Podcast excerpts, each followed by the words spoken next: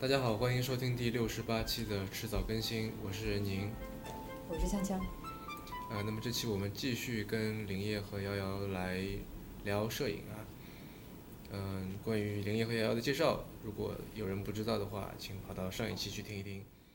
最初，如果我想要拍一张照片，可能它它还是吸引了我或者打动了我，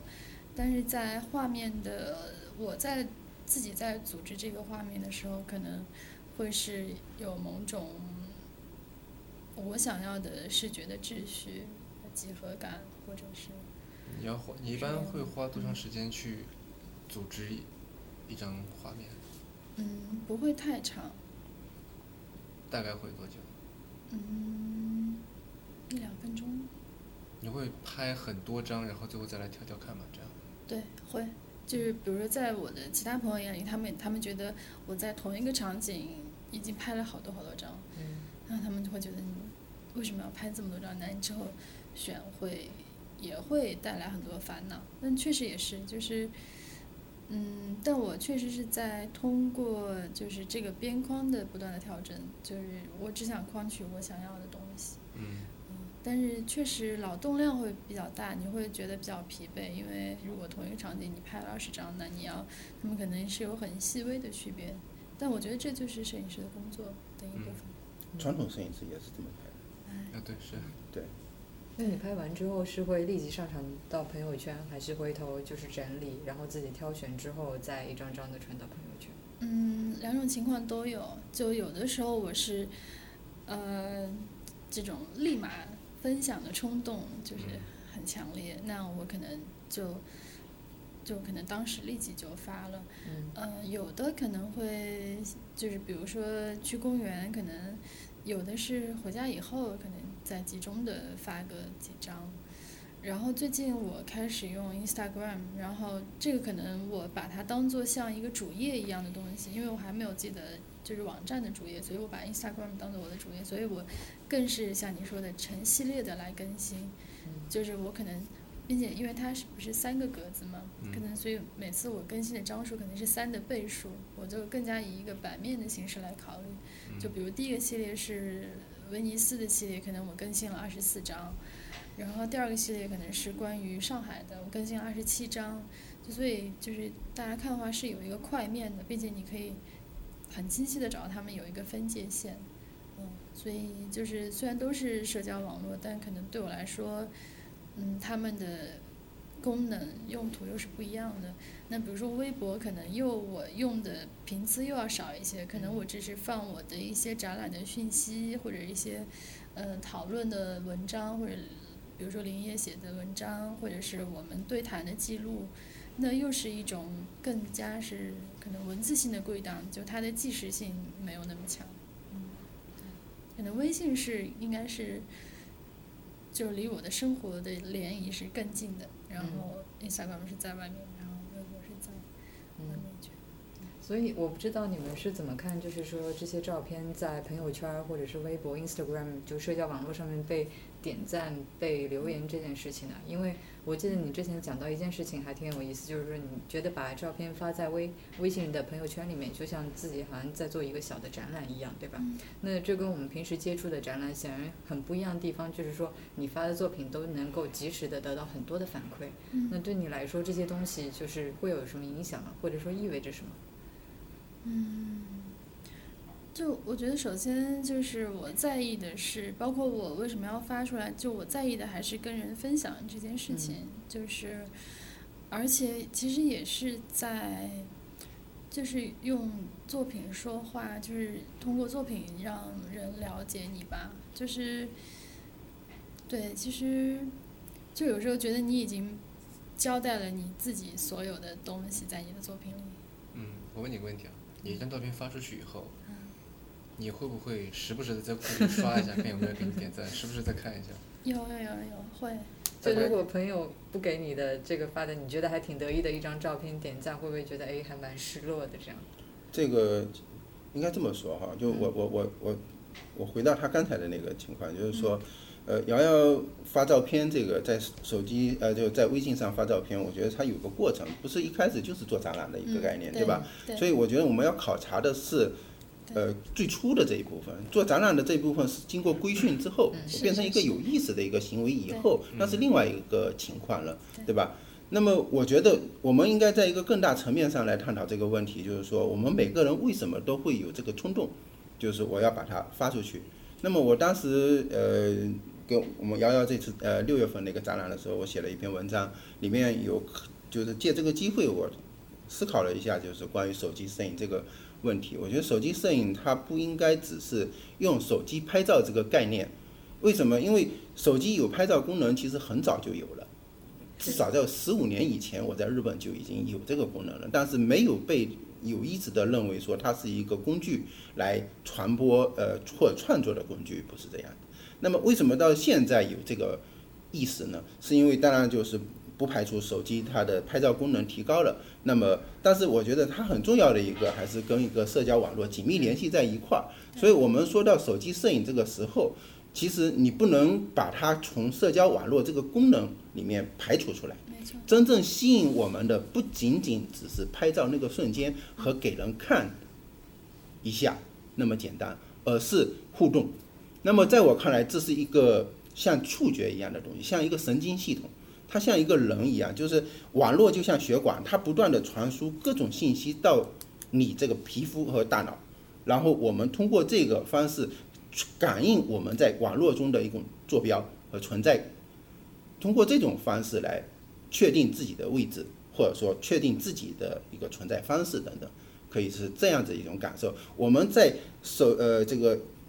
这个互动的过程中，它产生的这种快感，其实是一个呃我们不说成就感，而是一种存在感。嗯，就是这种。所以我觉得它是一个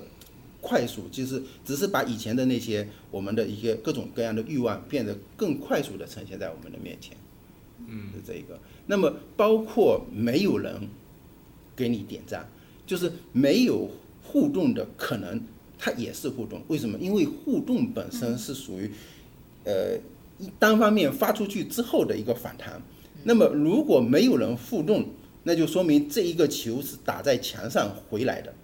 是这样子的。没有人接球本身也是一个互动，它也是会有信息的，它肯定会让我考虑说嗯没错，咦，这张照片是不是有问题？是不是别人不喜欢？到底什么地方有呃别人不喜欢？别人喜欢什么？或者说我喜欢什么？我为什么会喜欢这个？等等等等，你要重新再思考一遍。没错，会是，而且有的时候可能它这个没有互动效果的这个照片，它产生的一个冲击力更大。所以从感觉、感官这个角度来讲，我觉得会是这种样子的。那嗯你觉得，就是社交网络带来的这种及时的反馈，会给创作者带来很大的影响吗？或者说介入他的影响？要问我创作觉得，呃，从从呃瑶瑶，嗯，我就不能替瑶瑶说了哈，我先说我的感受哈。我觉得现在越来越多的创作者有这个意识，在那个社交网络上发照片，从这个行为本身，你就会发现它这肯定是有影响的。然后，呃，你你可以把它用一个传统的展览观念或者说呃展示观念来思考的话，它可以作为一个预展。但是呢，后来慢慢慢慢，你会发现他越来越重视这个当下的效果，那么就变成真正的展览成为了他这个大展览节的一个总结。就是我每天在 po 我的照片，其实我每天我的生活就是一个展览。那么我要做一个线下的展览，那只是对我前面这一段时间的一个总结。嗯，那么跟预展变成总结这前后的关系，你你发现他的整个思考，他的这态度，他的一个用力点完全是不一样的。对，因为呃，你刚才说的这个关于工作和生活之间界限的这个模糊啊，这让我想到，其实好多人在社交网络上发的，大多数都是生活类的内容，有的人甚至会刻意的去规避工作，嗯觉得我朋友圈里面发个什么公司相关的东西，觉得很恶心，对吧？可能我就发出来就给老板看，满足这个老板要求就可以了，嗯我我就对其他人都屏蔽，这样在其他人面前我就是。朋友圈里面全是各种对吃喝玩乐啊什么的， 自都拍都是对，都是这种东西嘛。嗯，那对于一个像瑶瑶这样的摄影师而言，那他的所有的照片出去，大家都会说啊，这是摄影师拍的照片，对吧？就是你没有一这也个有一个过程嘛，就对早期的时候他还没有这个身份嗯的时没候有亮，出不会去这样子去去认知的。嗯对，包括但你、就呃是嗯我想问的是，就是你会不会觉得说没有生活这部分的安放的地方？比方说你现在想，嗯你吃到了一个很好吃的菜，你就想拍，你就不想把别人不想别人把它当一个作品来看待，嗯你就想拍一个什么东西，然后说说、哎嗯今天吃了一家很好吃的什么什么店，这样嗯，我我你会发拍在哪里呢？我会拍，然后发给我妈。就对，就是就是我呃，比如说食物或者是美景，或者是就所谓的吃喝玩乐，但但我的很多照片也来自于，因为他们就是生活的一部分，就是确实也涉及这样的照片。嗯，就是我也，并且我有时候也会发拍菜的照片。嗯 对，但呃，就是我我最近可能会，可能是一种放松吧，就是我也会发一些，我并没有我我不会把它很明确的，我不会把它作为我展览的作品，但是我想跟大家分享的一个事情，可能是以我现在想到形容词可能是比较家常的照片，嗯但我发现就是大家可能对这样的照轻松下来的照片，他们会很就很喜欢，他们嗯就觉得好像是在一种对话的状态。如果发一些好像艺术感特别强的嗯照片，好像他们可能也没有那么就是主动的来点赞或对，者这是怎我么刚样。才就是跟你说的，因为很少有人是以看展的这种心态在翻朋友圈的嘛。是对吧是是。从是我的角度来是说的话，我看吧瑶瑶瑶的作品，要瑶瑶在朋友圈里面发照片，我从来不是看她的心态，我从来都是在跟她说话的。嗯，在差不在多知道我的生活对状态。对，因为我看到了，哎，瑶瑶今天去哪里了？嗯哎，这个挺好玩的，等等等等，就是呃，即便他有这个我要办展览的这个意识，但是呢，呃，他的作品至少来说，他不会给人一种压力，就是说你必须说好，因为他也就是说展览它有一个权利，它有一个强大的一个信息说你只许夸。你要批评嘛，躲哪个角落去批评，不要当我当我的面说，不给我面子，对吧？但是瑶瑶的照片，或者说绝大多数发在朋友圈里边的照片，吸引人的照片，往往其实是属于一个生活感很强的、很平易近人的，但是呢，它又有高于生活的一部分。嗯就是说，它不仅仅只是说，哎，我就是原原本本的这个复制过来，而是，哎，我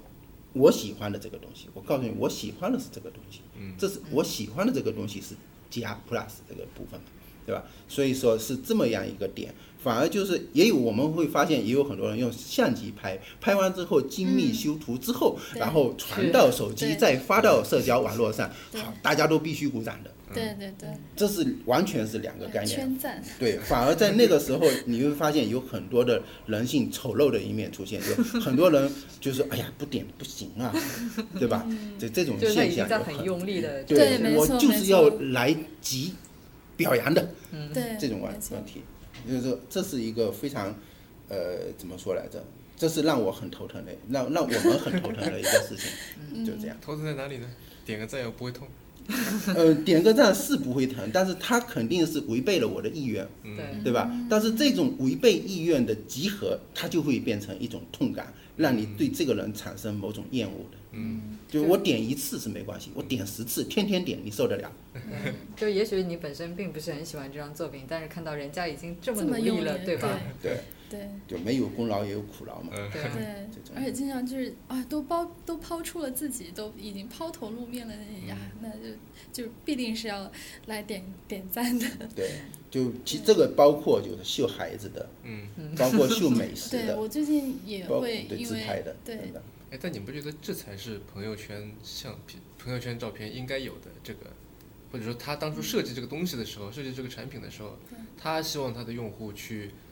呃使用他的这个角度嘛？我觉得不一定，我觉得当时设计这个的人可能没有想到它变这么的专业化，专业变成秀自己的一个东西，而是就是说可能更多是一种记录，因为我觉得它照片这个功能，它更多是可能更实用的一点是记录功能，比如说我以前我，比如说我手机没有。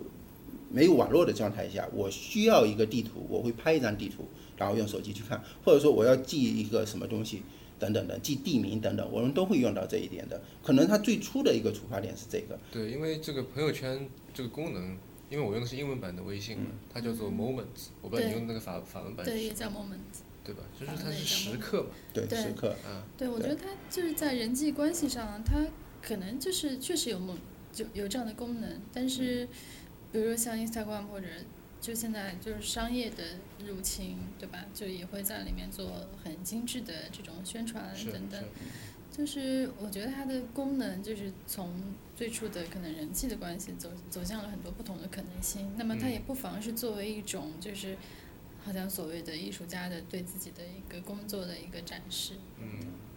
就中性的东西，本身是个中性的东西，在不同的各种力量下，它会往不同的方向发展。嗯，那么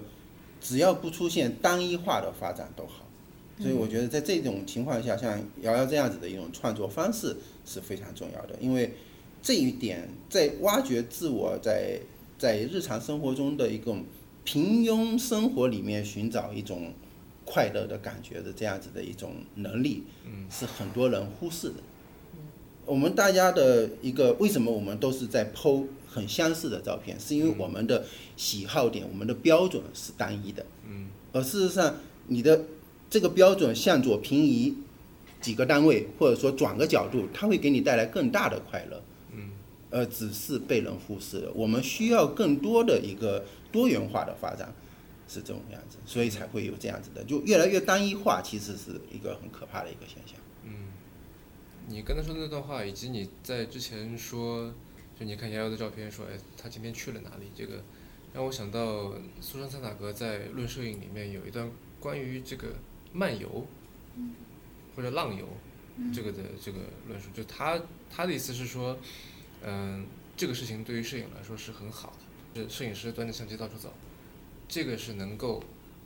帮助别人从不同的角度来看这个世界的，也能帮助就是相当于是我们有的时候看朋友圈本身都是吃的，对吧？然后有的人，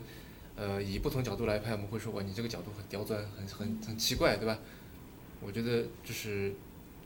如果说桑塔哥到现在看见大家拿着手机，我觉得他可能更加会说这句话了，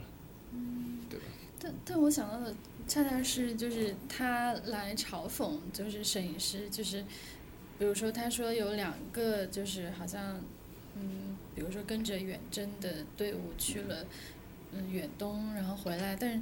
但是他们带回的是两箱明信片，嗯就是他们是搜集了这个地方的图像，就是，就是我觉得，嗯，反正我想到的是，就像你，就像你最初问我，就是，嗯，如果我时刻在拍照片的话，我是不是就没有没有办法休息了？就我没有真正的去去体验一个什么东西，嗯，所以说我不记得你说的桑塔格那一段是是怎么样，但我反而想到的是，就是他在嘲讽摄影师，就带回了。图像，是，呃，嗯他嘲讽的应该是收集照片的人，嗯就那两个人他不是拍照的人，但是就是说你所说的那个情况是属于就是说一个，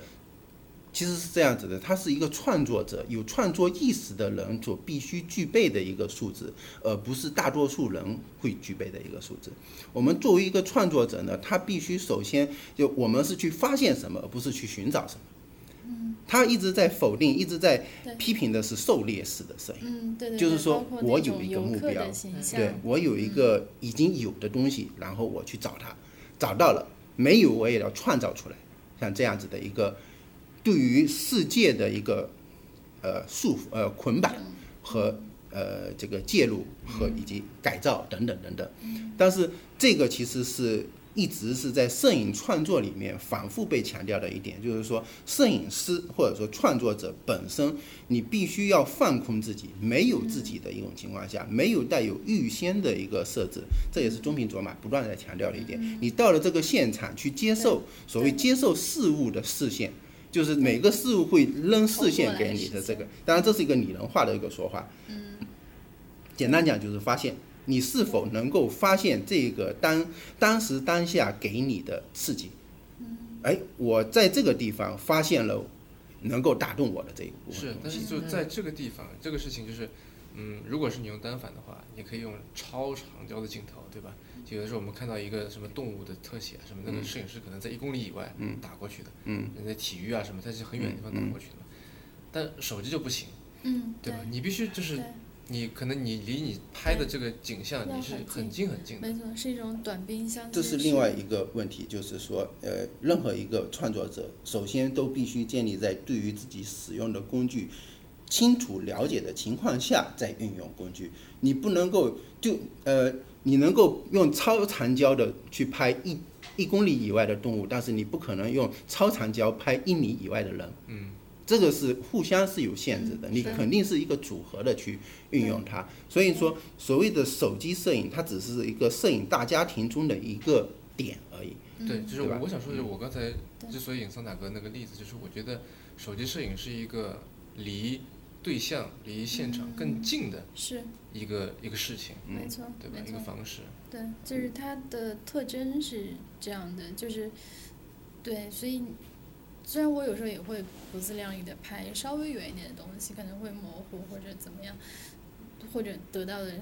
可能出乎意料的是可能更像油画的一种嗯质感等对，等。它会推着你走起来嘛，对吧？推着你去走走近，或者说我要去去贴近它。我觉得应该呃，就是这是一种可能，就是说，当我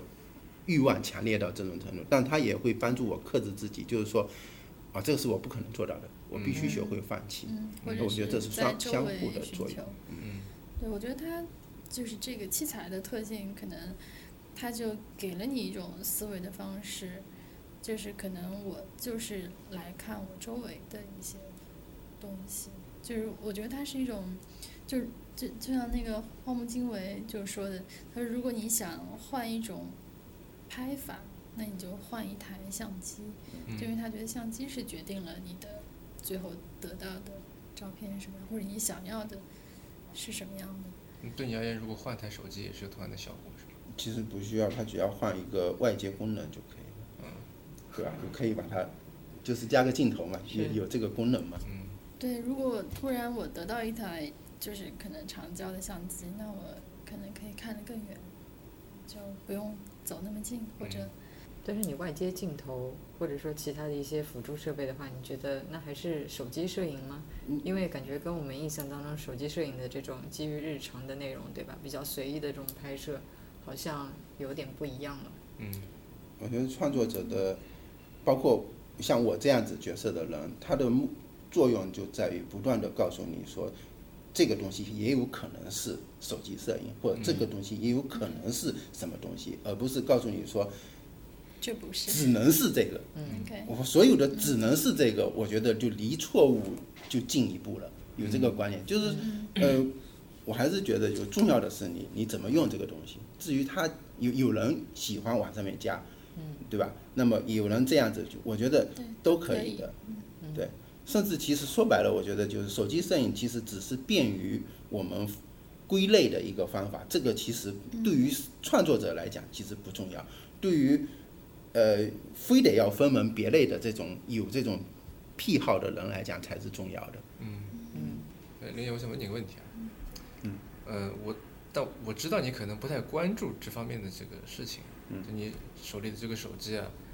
嗯，你一直在用 iPhone 嘛，对吧？嗯嗯那 iPhone 的就是 iPhone 跟 i iPad 的操作系统都叫 iOS，嗯，对对。然后从 iOS 六开始到七有一个非常重大的转变，因为之前呢都是呃所谓的拟物化的设计，所谓的这个 skill morphism，呃就是是什么就是什么，对吧？都写出来，都是以一个非常直观的一个形象出现在那里。但是跳到 iOS 七开始，就极大程度的平面化了，很多东西都是抽象的了。嗯，然后从 iPhone 一第一代开始就有这个 Photos 这个图标，那时候一开始就是一个一朵向日葵。嗯。到了这个一直沿用到六为止，然后到七开始就变成了彩圈，我们现在看到的这个彩圈。嗯。你怎么看待这个变化？你嗯，觉得如果让你来阐述的话，你会怎么来怎么来想？首先是一个宽容度的打破，嗯就是说本身图像本身就是一种抽象，就图像本身是对现实的一种抽象，它对于现实的一个表层复制，就是它显然它只是用了一个角度来告诉你，用一个点来象征它的实物，它本身是个抽象。嗯，那么 iPhone 后来的那个呃平面化的是对于这个抽象的再抽象。嗯这个再抽抽象的图，形程度不一样而已。对，抽象的程度不一样，就是越抽象的一个东西，它越能容纳更多的信息，更多的可能性。从某个角度来讲，摄影的这个概念得到了更大的拓展了。嗯，就是原先我们认为摄影就必须是写实的，是逼真的，甚至就是真的这个概念，而嗯现在就属于我们可以接受一个非真的照片。我觉得这个是一个宽容度的一个变化，就是从某个角度来讲，它可能并不是一个呃最初设计者的主要意图，它只是伴随着整个操作系统的变化而变化了。嗯，但是它之所以能够有这个一个意识出现，能够接受说我用一个这个图标来代替原来的向日葵，显然他对于摄影这个概念、照片这个概念的一个理解拓展了。哎你这个倒是让我想到，就是这个 Photos 里面，嗯、它名字叫照片嘛，但其实它里面存的是不光是照片，对就就是是所 image 对吧？我们网上那些，如果你觉得好，那些什么还图有视片频，图片啊、视频啊、嗯对表情包啊，对但凡它不是文字的，对都在里面。文字也可以影像啊，我文字就是文字不是用文字，呃，字码存在是吧？对也对用对可以用图就是像那些存在。截屏啊什么，对对全部都在这个 Photos 嗯这个里面，嗯对吧？所以就是它归类都叫做照片，嗯，但你打开来其实不全是我们这个传统意最义上传统意的义上照的严最片，严格对意义上的是影像，对我甚至就是属于就图像，我觉得更更大范畴的是图像。 image 是吧？对，就是呃，对于摄影的一运用越来越走图像化了。其实，就是摄影有有一个固步自封的一个过程，就是说我这个才是摄影，所谓摄影是什么，这就是摄影这样子的一个答案。那么越来越走向写实的一个。就是所谓纪实摄影这样子的一个东西，然后不允许你做修改等等。那么艺术摄影其实是一直在打破所谓摄影是什么这个的边界，对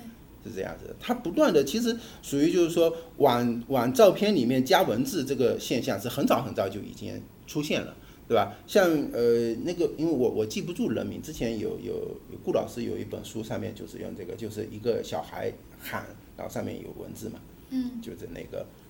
这个这个其实是在六七十年代的时候就已经有了，对对对，就已经它有嗯用了大，量的标语对，就是跟跟图像去对相拼结合贴。嗯那么一旦影像的一个所谓真实性被打破，它其实就被还原成了一个图像，我觉得，嗯，是这对，样这也是更自由的，所以它会一个更自由。那么图像的概念也越来越宽泛了嘛，就图像包括这个这个，嘛严严格讲应该是技术性图像，它是通过某种技术复制的技术或者机械的技术把它生成的一个东西，就包括我们的截屏里面有很多的文字等等。而事实上，把文字其实文字本身是从图像的抽象来的，就最早人类是有文字，呃不，最早人类是有图像，然后才有文字。文字其实是在图像的基础上生成的，然后这是文字催生了技术性图像，呃，这是现在的这个，不，这是这是中文的，这是那种象形文字的，不是不是，表音文字其实也是的，是吧就是它是一个线，这个线条其实是它只是更极度抽象的，显显然声音是没有形象的。嗯，那么它基于这个出现，我觉得还是首先有图像，因为所有的文字其实都是从象形文字出发的，然后变抽象化，不断的不抽象抽象化的一个你过说的那个程。就好像说，不是英文 O，就好像就是这个说 O 是吧？这个口型，有可能，我但因为我不了解，所以说就是这个过程，我觉得它肯定是从图像来的，而不是从声音直接产生的。嗯，是这么一个过程，嗯，啊，那么所谓现在的技术性图像是从是其实是由文字产生的，就是它的科学技术发展，科学技术本身是寄生于文本来的，嗯，然后在这个情况，呃，在先有文文本以后，然后建构出一个机器。产生了一个新的图像，所以这个图像其实是用来一直以来是用来证明文字的，其实是用来阐释文字。比如说，哎，你叫任宁，对吧？那么我不认识你，我也没有见到你的时候，我只能通过你的照片来认知说任宁，任宁这个标语，呃，这个文字符号相对应的图像符号是这个，用这种方式进行互相解释的是是这样一个过程。所以能够变成有这样子的一个变化，其实就是他在接受图像这个概念的范围越来越宽泛了，我觉得是个好事。嗯，那你自己是怎么想这个变化的呢？从我的角度，它就首先它是在这个 iOS 这个系统里面的，对吧？它是整体这个用户用户互动界面设计的一部分，是 UI 设计的一部分。就我举个例子吧，比方说最一开始的时候，我们要做一个回收站，它就真的是就在很多系统里嗯面，给它垃圾嗯桶。它真的是个垃圾桶，但是后来就没有必要了，嗯，对吧？现在是什么？就是它可能是一个一个一个线框图，哦，就是如果说十年前的你告诉你，就问你这是什么，你可能不知道这是什么东西，嗯但是因为你经过训练了，嗯，一步步的过来，然后你就知道说啊，这是一个垃圾桶。嗯现在还是一个垃圾桶。对但是在很多地方其实已经不是了嘛，对吧嗯？它是一个，就是一图个，标了，对，是一个是个对，线跟框图，线，抽嗯，象线，嗯，对，嗯就是嗯这个对是对吧对。这种然后包括像这个分享啊，包括像就是我们之前会有的那个汉堡包，是一个设计语言，就是你一点它下来一个菜单菜单栏，嗯，对吧？那这个汉堡包本身是一个对菜单栏的一个，哦，真的啊，对吧？我从来没有看到过，就是有的就是我看三到已经是横，三个点啊那。三横也有，三个点哦也有，，汉堡三横是代表汉堡包，不是，这是一个对它的一个昵称嘛，但是它其实是菜单栏的意思，你按一下呼出菜单栏嘛。对，那在之前大家是不会知道的，所以就是像呃林业刚才说的，这个抽象程度的提升，在我看来属于一种就是大家对于这个数码空间。对于嗯 cyberspace 的熟悉程度进一步提升了，所以说我们可以可以像接受嗯熟人之间说话，我可以免去客套，对我可以直奔主题，是，对吧？因为我们有这个共同的语境，你知道我想说什么，对嗯吧？我问说，哎，自事情怎么样，你就知道我说的是哪件事情，嗯这种感觉。所以我的理解是说，大家对于这个数码是数码空间更加的熟悉，导致反映出来的话就是变得更加越拟物化啊，不，更加扁扁平化，嗯更加抽象，嗯从葵花变成了彩圈，嗯，这对样，，这是不我需要的理那解。么具象的东西了。对，嗯，这个可能还是有一个接受的过程。可能嗯最早的时候，它刚刚出现的时候，别人就每个人在使用的时候，还有一个认知的过程。呃，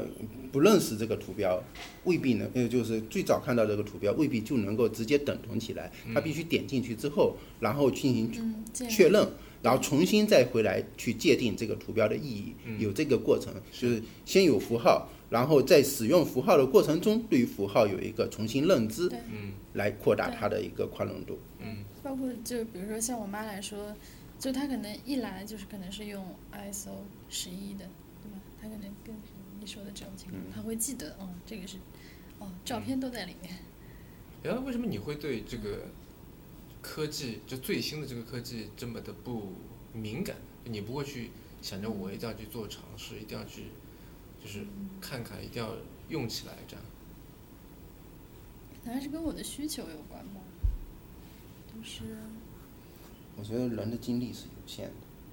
呃，我在这方面用了很多的时间去的话，我在另一方面肯定就是没有很多的时间去思考这个问题。对，因为也要给我的感觉是，它一方面是说，嗯，是处于就是在传统摄影家眼里看来你是前卫的那那一面那一方，对吧？你用手机来拍，又是正方形的构图，嗯但是另一方面你又好像有一点点原教旨主义一样的，说是是我必须要用 iPhone，是然是后是我用 iOS 九也可以，我也不一定要升级到十一，对吧？是，我也不用去试尝试这个这个双摄它带来的那些改变。等嗯等，我甚至不愿意加滤镜，我也不愿意做后期这些。嗯，我我觉得其实我可能是一个 old fashion 的人，嗯只是就是手机恰好就是跟我在这里相遇了，所以而且恰好是 iPhone，那我可能就用了它。所以其实你说的对，我可能不是那么一个就是就是，包括其实我拍的内容，其实我有时候很能明确的意识到，就是呃我。感兴趣的主题也好，其实是受到一些可能是现在来看是那些就可能二十世纪初的摄影师的那些影响的，嗯嗯，所以对，关于这个问题的思考，我觉得我从滤镜本身来思考哈，它的功能本身来思考，就是说任何一个功能都是对人的一个规范，嗯，都是都是对人的一个限制。呃，其实我也用过很多各种各样的滤镜，各种各样的功能，后来我发现我的结果跟瑶瑶的是一样的，因为这个东西是我最最符合我的，也是它是最自由的，它其实是宽容度最大的。我们举个例子，最早出现的滤镜，最早吸引人的滤镜就是 Lomo 的，嗯，对，就是四边有个暗角的。是然后呢，我曾经有一段时间非常迷恋这个，但是你会发现它的一个疲劳期很短，基本上你用了十天半个月之后，你发现你的每张照片只要一点哦，就是变成这个以后，你会发现很无聊。为什么？你被人控制了。如果依赖于现这个，依赖于所有的功能，依赖于滤镜，其实是自我能力的一个缺失，自我的一个弱化。事实上是这样子的。呃，如果我保持我的一个，就是其实像我们现在拍的这个，就是没有加什么滤镜的，就是 RAW 模式嘛。我们从创作者的角度来讲，包括用呃数码单反相机拍照的这个专业人士、专业的摄影人人士，都非常强调 RAW 模式。RAW 模式就是一块肉嘛，我就买回来一块肉，然后我爱怎么加工再怎么加工，因为 RAW 是最自由的，是它是宽容度最大的。我们所这么去做，其实我觉得它是宽容度最大的，嗯是属于最贴合我的、最适合我的。如果说瑶瑶可能会发现哪个滤镜，或者说哪个功能特别适合她，如果有有朝一日的话，嗯她可能也会这么去运用它。我觉得我我也去做，我也偶尔会去做各种各样的应用尝试，嗯但是我最终发现，嗯，所有的这种的尝试都败给了最早的这个 RAW 模式，因为其实我们好像是有点，就在照片的这个最后的呈现的样子上，我们好像是有点殊途同归。嗯。但但我很清晰的就是记得，就比如说你会跟我你跟我推荐过一款 A P P，就因为它的界面是一个相对我机的现在样好式，现在不用了对，已经被我删掉了。对对就叫什对，所么名以字？哎呀，完了，所我以就很有意你思，我觉你得。待会嗯儿可以告诉你，因为因为因为 Sarah 的手 Sarah 机还上有面 还有，我的手机上已经被我删掉了，就是属于一个视嗯呃审美疲劳。就我我我发现，就是呃所有人为设置的各种功能与可能性都不如于我们想象的，嗯，可对能性对来得我大觉得想象的这我个觉得是最美妙这是最重要的，的，对对对。它无法穷尽。对，但是在普通人看来，就是我觉得这是一种民主化，因为大多数人都没有办法。比方说，嗯我给你一个一张呃柔格式的照片，换句话说，顺顺便说一句，呃，嗯你现在这手机没法拍柔，对，对，是吧？就后面你你买个那个，我记得七其实可以拍 plus RAW 对啊的，是可以的。哦，真的嗯呃，然后说回来，就是值得用。我觉得，我觉我觉得这是一种技术的民主化。啊因为打个比方，如果给你一张 RAW 的照片，我说我我说哎，调成川菜轮子那个那种感觉，对吧？要小清新日式的那种感觉，你是知道怎么调的，但是很多人他不知道怎么调的，对吧？或者说他知道怎么调，他也没有这个时间。但我就需要当下拍一张照片，然后把它转换成川内轮子风，然后发出去。我需要这个即时的发布，这是有一个很很，我个人认为这这种的愿望本身是很很成问题的。所谓技术的民主化是属于技术的最短捷径，就是说我用最简便方式的方法，非常简单粗暴的达到了一个别人需要花很长时间努力才能达到的一个结果，这是一种掠夺。你会觉得这是邪恶的吗？我觉得，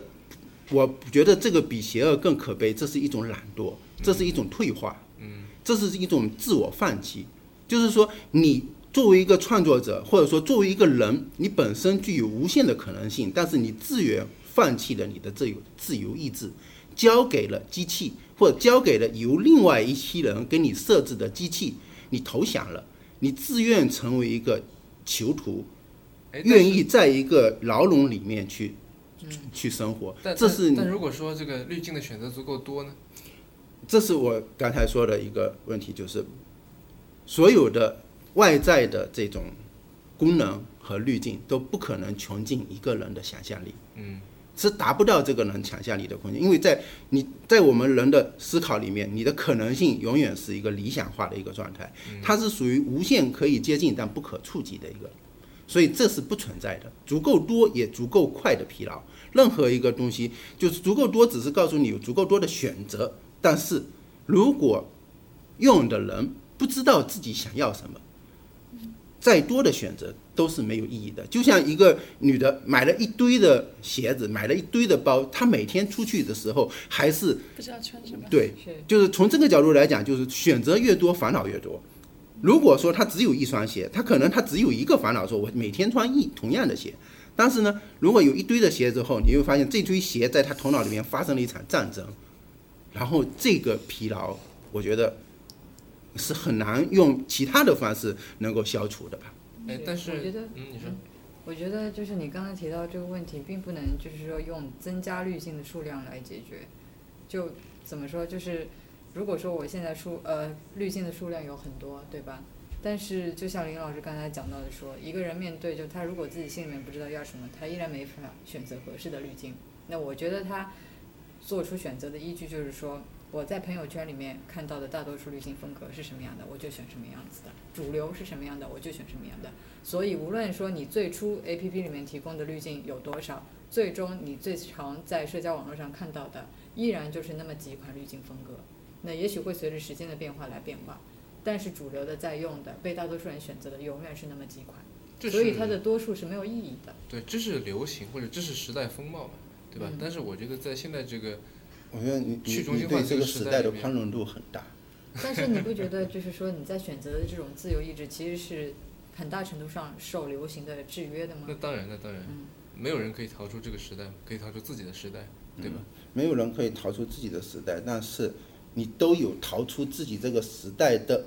权利。嗯，就这样，你可以，但是你放弃了，是这样的。但是就是我刚才想说的是说，呃，如果都拍了一张照片，然后一种情况是说他完全不懂修图，你也不给他滤镜，他只能把这个原片发出来；另外一种情况是说，他依然不会修图，但是他有这些滤镜可供他选择，那么至少说他可以让这张照片离他心目中的想要的那个样子至少近一点。嗯那虽然有点说五十步笑百步哈，那嗯他我们当然应该鼓励他说你应该学会去以你自己最贴近的想法手，就是 hands on 的去把这张照片做成你想要呈现的样子。但是我觉得滤镜是不是也是一个算是折中的一个方案，嗯更快速的一个嗯，方案滤，镜它是一个商品，嗯它是迎合大众的，嗯它是不需要人去发出指令，它就会被大多数人使用的一种可能性。嗯那么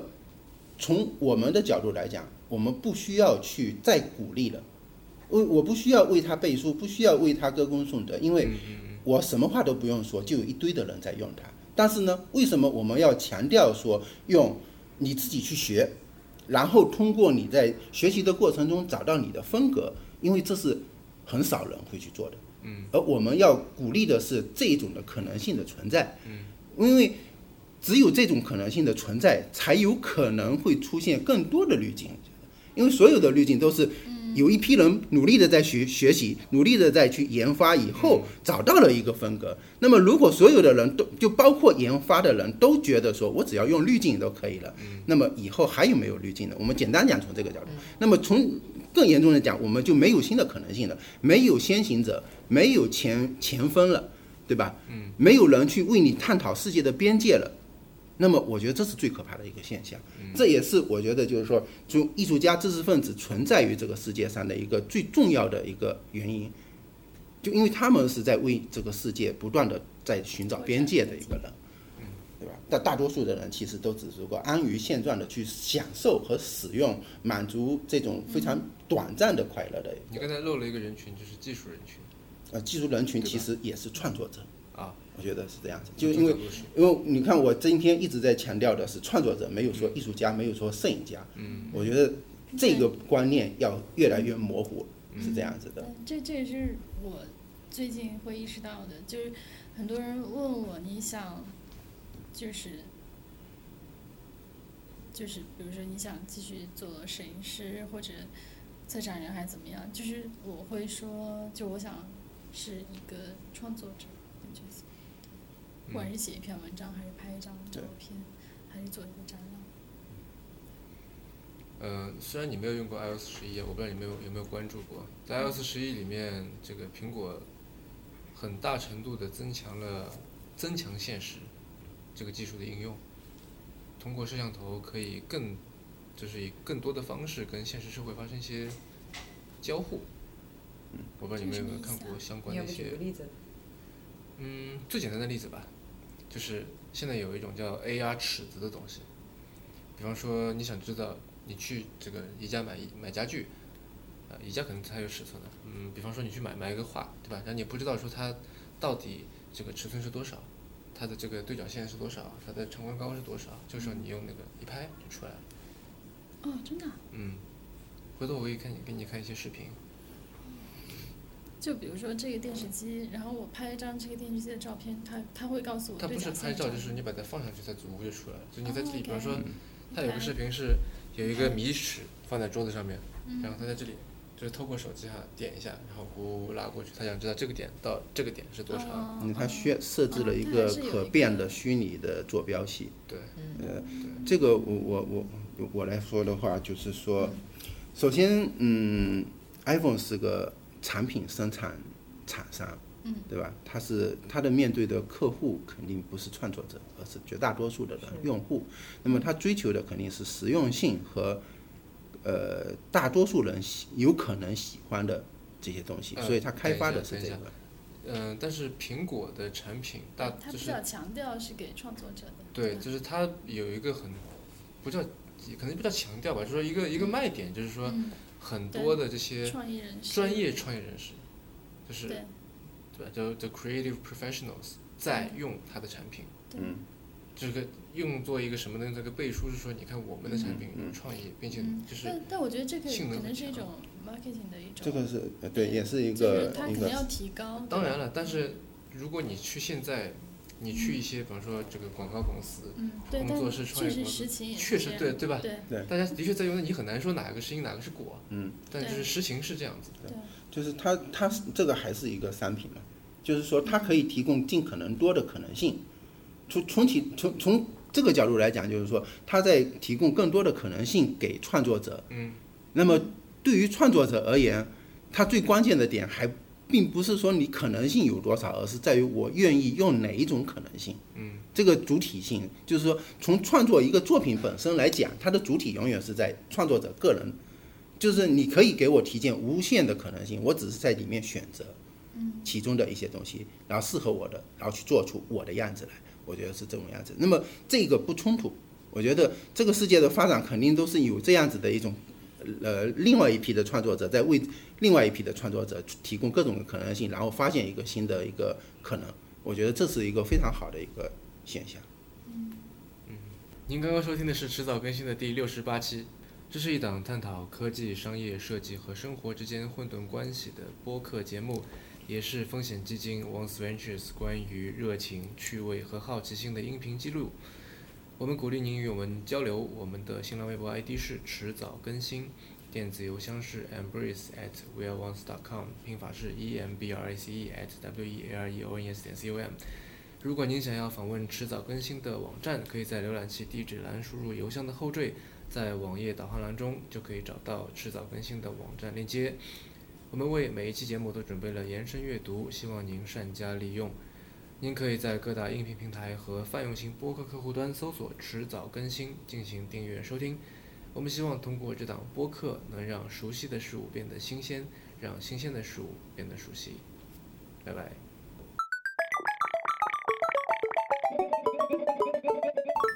好了。辛苦了，辛苦了。因为我也我我也领会到了这种图像化的这种编辑的这个这个音频，我觉得哎，可以截取出来，把它复制一下，再贴上去。